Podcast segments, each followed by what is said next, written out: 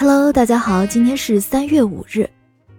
我们知道，火车的诞生是蒸汽机发明带来的最重要的产物。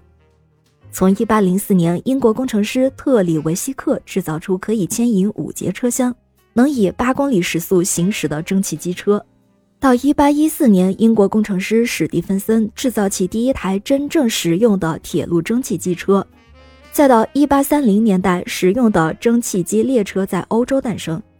在以后的几十年当中，欧洲和北美洲建造了越来越多的铁路，火车的速度也越来越快。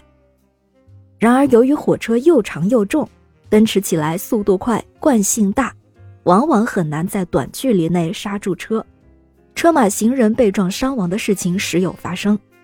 直到1872年3月5日，乔治·威斯汀豪斯为火车空气刹车器申请了专利。这项发明被广泛应用之后，这种状况才得以改善。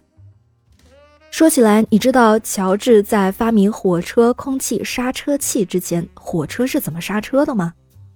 那个时候，每节车厢都有一个独立的刹车器，每个刹车器都有几个刹车工负责。当火车要停下来的时候，刹车工要先跳下车厢，然后听车长的命令，把刹车器接上车轮。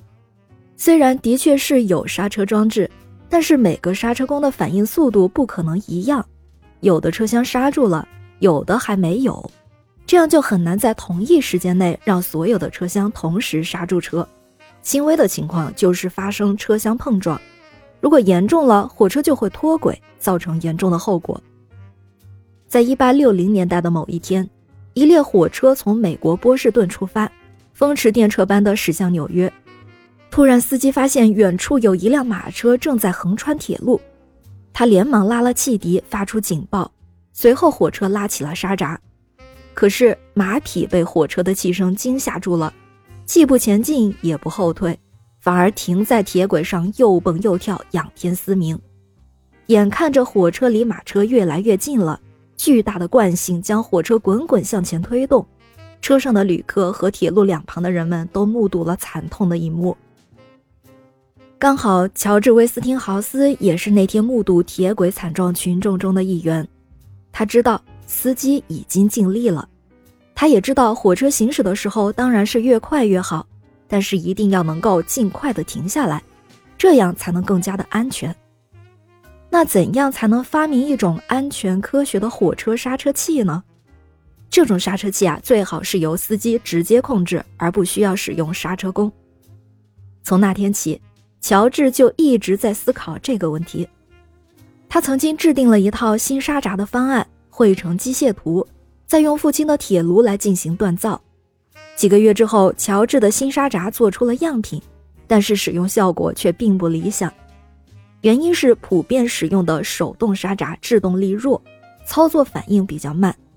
虽然的确是由司机来控制，但是机车和后面的车厢还是很难实现同步刹车。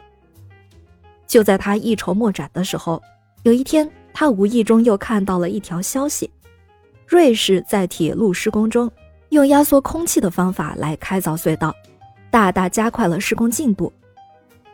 这条消息一出来，就给了乔治很大的启发。压缩空气既然力量这么大，能推动机器开山挖石，那么能不能用它来带动火车制动器呢？于是，乔治马上就有了新的构想。